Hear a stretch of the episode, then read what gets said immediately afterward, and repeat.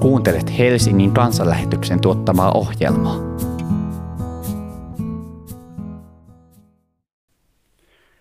Tänään meillä on aiheena jännittävä tulevaisuus ja raamatun tekstinä ensimmäisen Johanneksen kirjeen toisen luvun jakeesta 28 kolmannen luvun jakeeseen kolme asti ja luen tämän kohdan.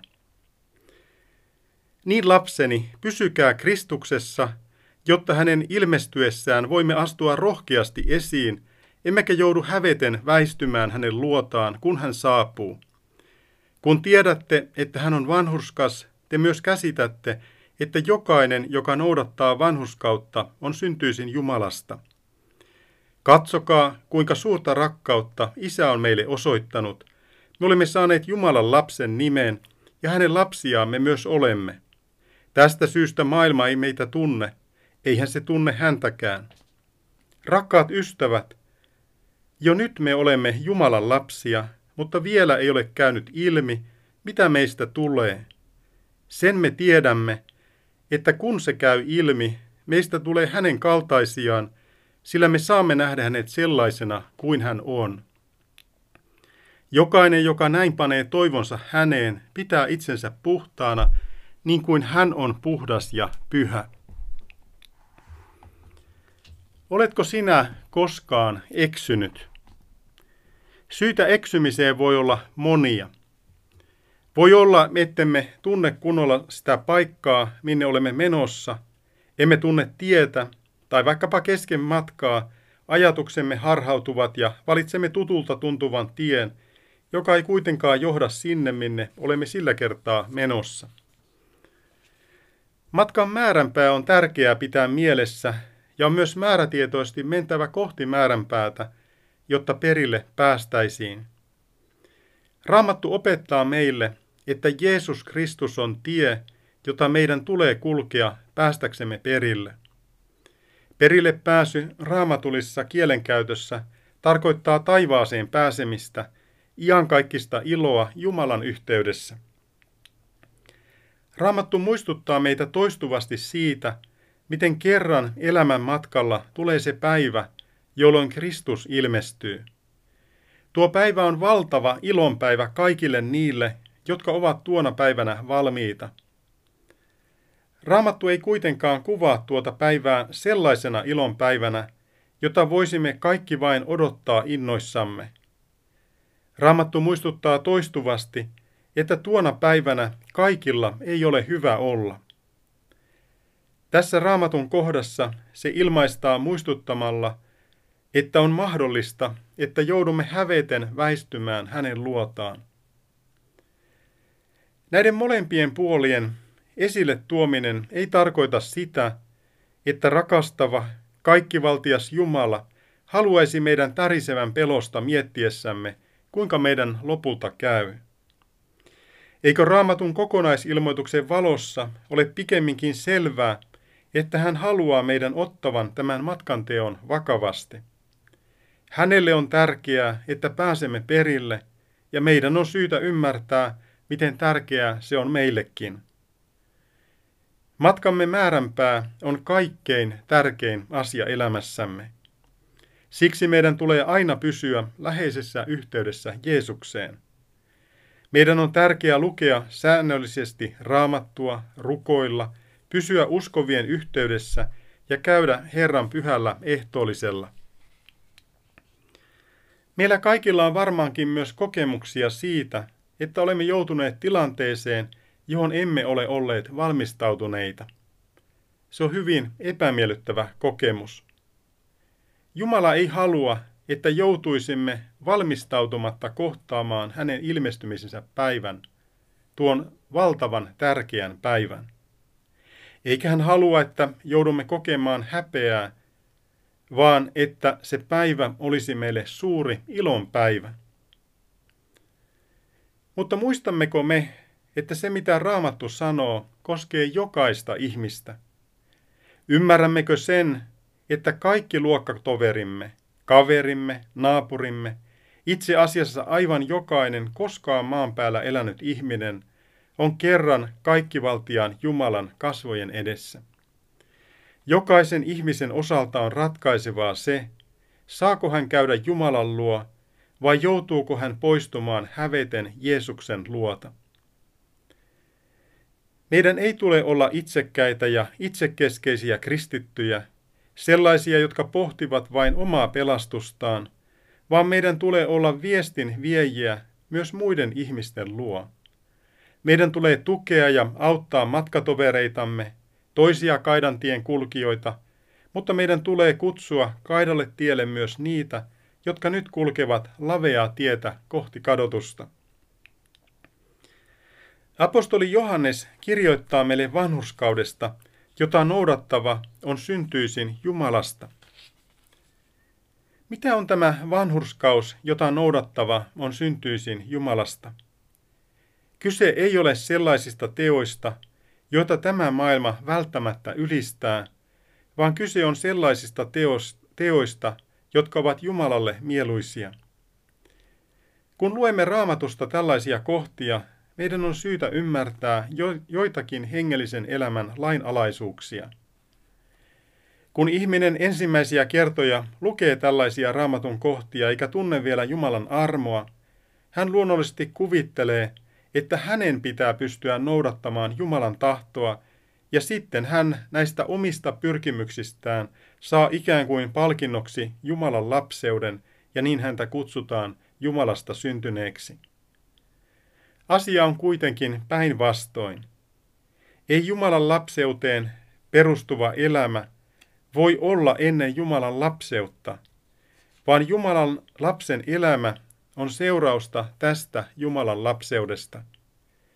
Jumalan antama uusi luonto vaikuttaa ihmisessä uutta, Jumalan pyhästä hengestä kumpuavaa uutta elämää. Eläkäämme siis lähellä Jumalaa, jotta hänen vaikuttamansa uusi elämä saisi meissä tulla näkyviin. Saarnatekstimme kertoo meille, että olemme saaneet Jumalan lapsen nimen. Mutta samalla, kun otamme kiitollisena vastaan tuon nimen, niin on syytä ymmärtää, keneltä olemme tuon nimen saaneet. Kyse ei ole siitä, että me itse julistaisimme itsemme Jumalan lapsiksi, vaan siitä, että Jumala on antanut meille tuon nimen. Ja juuri siksi tuo nimi on niin arvokas, että se on Jumalan itsensä meille antama. Jumalahan ei koskaan valehtele. Hänen antamansa nimi on meille todellisuutta. Siksi me olemme Jumalan lapsia. Sinä, joka kuuntelet tätä saarnaa ja joka turvaat Jeesukseen, muista, että sinä olet Jumalan lapsi. Olet tavattoman arvokas, olet kuninkaan poika tai tytär. Sinun isäsi omistaa kaiken, on kaikkivaltias, kaikki tietävä, kaikkialla läsnä oleva ja kaikkeen kykenevä. Tässä yhteydessä on syytä ymmärtää, että on kahdenlaisia lapsia. On olemassa adoptiolapsia ja biologisia lapsia. Mikä ero on adoptiolapsella ja biologisella lapsella? Molemmat lapset ovat perillisiä ja heillä on lapsen oikeudet, mutta adoptiolapsella ei ole adoptio vanhempiensa perimää toisen kuin biologisella lapsella. Jumalan lapseutta voi verrata tähän siten, että turvautuessamme Jeesukseen meistä tulee Jumalan lapsia, aivan kuin Johannes 1.12 lupaa. Mutta kaikille, jotka ottivat hänet vastaan, hän antoi voiman tulla Jumalan lapsiksi niille, jotka uskovat hänen nimeensä. Jumala kuitenkin haluaa tehdä meille jotakin enemmän kuin adoptiovanhemmat voivat meille tehdä. Hän haluaa vaikuttaa meissä samankaltaisuutta itsensä kanssa ja lopulta jopa niin, että saamme tulla Jeesuksen kaltaisiksi. Tämä Jumalan pyhän hengen muuttava työ on käynnissä. Hän haluaa asettamiensa armon välineiden kautta vaikuttaa meissä tahtonsa mukaista elämää ja vaikuttaa meissä Kristuksen kaltaisuutta. Tätä työtä meidän tulisi rakastaa, jotta me emme olisi ainoastaan adoptiolapsia, vaan yhä enemmän meissä saisi käydä toteen Paavalin sanat, elämä on minulle Kristus. Sillä mitä enemmän olemme Kristuksen kaltaisia, sitä paremmin tavoitamme niitä ihmisiä, jotka ovat alttiita tulemaan Kristuksen luo. Jumalan lapset ovat vieraita maailman lapsille. Meillä on eri tie, eri arvot ja eri suunta kuin tällä maailmalla. Tämän realistinen tunnustaminen on valtavan tärkeää, jotta emme ihmettelisi, miksi maailma ei aina hurraa, kun haluamme seurata Jumalan tahtoa. Pyrkimys maailman hyväksynnän saamiseksi on vaarallista, koska maailma hyväksyy meidät vain, jos luovumme Kristuksesta ja lähdemme kadotukseen johtavalle lavealle tielle. Jeesusta ja hänen sanansa häpeävälle käy huonosti. Jotakin aivan huikeaa on odottamassa Jumalan lapsia. Jumala on sen valmistanut ja me saamme raamatusta joitakin maistiaisia siitä. Me tiedämme jotakin, mutta me emme tiedä kaikkea. Me tiedämme, että Jeesus ottaa omansa iankaikkiseen iloon.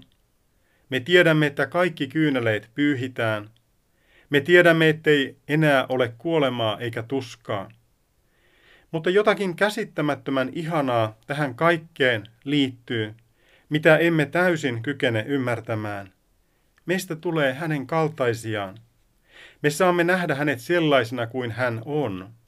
Nyt me näemme vain vajaasti, emme ymmärrä kaikkia.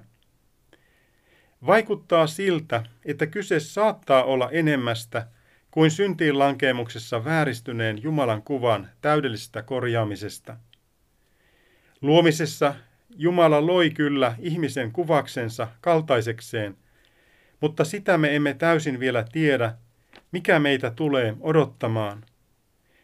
Kun Herralle rakas apostoli Johanneskin toteaa, ettei vielä ole käynyt ilmi, mitä meistä tulee, niin meidänkin tulee tyytyä siihen, että rakas Herramme saa pitää tietyn salaisuuden. Eiköhän se Karitsan häiden yhteydessä tule paljastumaan.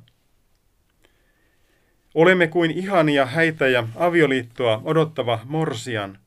Tulevaisuus odottaa, jotain tiedämme, mutta emme kaikkea. Kun meillä on tällainen toivo, totta kai haluamme pitää itsemme puhtaana. Puhtaana voi pysyä kahdella tavalla, joko niin, ettei koskaan likaannu, tai sitten niin, että käy usein pesulla. Tässä synnin maassa Tuo ensimmäinen vaihtoehto ei kuitenkaan onnistu. Siksi tarvitsemme toistuvaa puhdistuslähteellä käymistä, syntien tunnustamista Jeesukselle ja anteeksi annon vastaanottamista häneltä. Lopuksi on vielä syytä todeta, että puhtautemme ei ole omassa taistelussamme, vaan siinä, että olemme laittaneet toivomme häneen. Rukoilemme. Rakas Herra Jeesus, Kiitos, että sinä tulit tänne maailmaan pelastamaan meidät kurjat syntiset, jotta me saisimme syntimme anteeksi ja iankaikkisen ilon yhteydessäsi. Kiitos, että tahdot meidät kaikki johdattaa taivaaseen. Kiitos myös kaikista ihanista suunnitelmistasi, joita osaamme raamatun perusteella aavistella. Auta meitä elämään tämän pahan maailmanajan keskellä puhtaalla omalla tunnolla – sinun lapsinasi. Auta meitä välittämään pelastussanoma lähimmäisillemme, jotta sinun evankeliumisi tulisi pian saadantuksi kaikille ihmisille kaikkialla maailmassa, ja jotta pian koittaisi se hetki, kun otat omasi taivaaseen. Tätä pyydämme pyhässä nimessäsi. Amen. Ohjelman sinulle tarjosi Helsingin evankeisuterilainen kansanlähetys. Viljamessu on sunnuntaisin kello 16 Alppikodilla Karjalan ratu 2a. Katso lisää osoitteesta kansanlähetys.fi kautta Helsinki. Kiitos, että kuuntelit ja tervetuloa mukaan!